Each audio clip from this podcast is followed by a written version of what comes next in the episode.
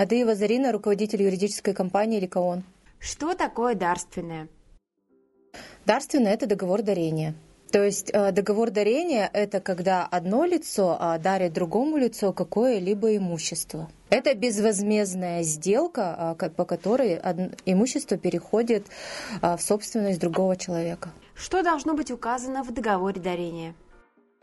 Полностью паспортные данные как дарителя, так и одаряемого. Информацию о том, зарегистрирован кто-то по месту жительства в этом объекте, не зарегистрирован сохраняют ли они право проживания в этом объекте или нет. Но обязательно должна а, быть указан сам объект, который дарится, а, его кадастровый номер. А, обязательно должна быть указана стоимость этого имущества, которое оцененными сторонами в случае, если вдруг сделка будет оспариваться, соответственно, исходя из этой стоимости, будут приниматься соответствующие решения. Также в договоре можно прописать о том, что а, в случае, если, например, одаряемый умрет раньше дарителя, то даритель может обратно вернуть себе это имущество. Как проходит сделка при оформлении дарственной? А, договор дарения может быть как в простой письменной форме, так и удостоверенный у нотариуса. То есть, если это единоличная а, собственность, то достаточно простой письменной формы, которая оформляется в виде договора, и потом этот договор а, несется в МФЦ. Если же сделка касается несовершеннолетних, либо человек дарит долю в квартире, например, то все эти сделки проходят только через нотариуса. Нотариус регистрирует данный договор и э, передает его в Росреестр. Оформляется договор дарения, то есть здесь в зависимости от объекта недвижимости возможно также подписание акта приема передачи, возможно без подписания. И в договоре прописывается, с какого момента а, новый собственник становится полноправным владельцем. Ему передаются ключи документы на квартиру. Да, в МФЦ сдается получается договор дарения по количеству участвующих лиц и документы основания, то есть на основании чего предыдущий собственник стал собственником этого объекта недвижимости. Какие документы должны быть на руках у собственника?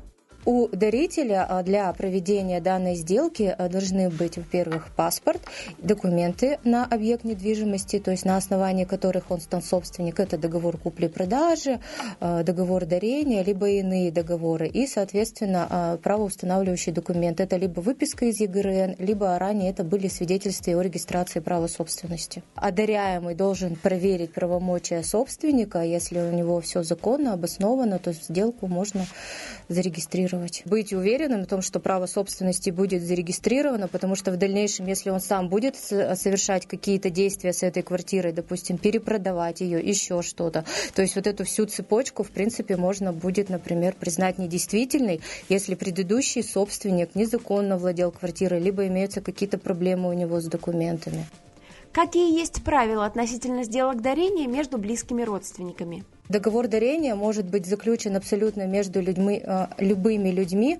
А, единственное, если сделки совершаются между близкими родственниками, то одаряемый в последующем не будет платить а, налог на доходы физических лиц. Он будет освобожден от уплаты этого налога. Все иные лица, которые получат в дар объект недвижимости, они обязаны будут заплатить налог на данный объект в размере 13%. Какие могут быть подводные камни для будущего собственника и для дарителя? Для одаряемого здесь подводных камней в принципе быть не может, то есть он получает в дар имущество, он должен быть счастлив и радостен. А, но а, здесь есть подводные камни для дарителя. То есть многие люди, они не понимают разницу между дарением и завещанием. И, соответственно, они думают, что они подарили, и они сохраняют право собственности на этот объект. Но это не так. С момента регистрации договора предыдущий собственник утрачивает все права на данный объект объект. И новый собственник может спокойно просто выставить э, человека на улицу. То есть вот этот момент нужно а, на, особо на него обращать внимание, когда люди принимают решения между дарением и между завещанием.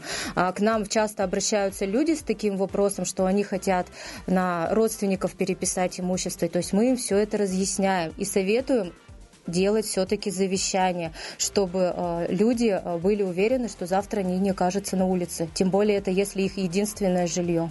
нужно исходить вот из разных моментов. Кому ты даришь? Насколько эти люди честные, порядочные, не бросят тебя? Есть ли у тебя в крайнем случае еще какое-то имущество, в котором ты можешь принимать, проживать? И исходя из этого принимать решение. Потому что, еще раз повторяюсь, с момента оформления договора дарения предыдущий собственник теряет все свои права на данное имущество. Хотите больше знать о недвижимости, смотрите наше экспертное интервью о тонкостях покупки и продажи жилья, о том, как просчитывать риски и как правильно проверять документы. Мы расскажем о недвижимости от и до и даже больше. Подписывайтесь на наш канал.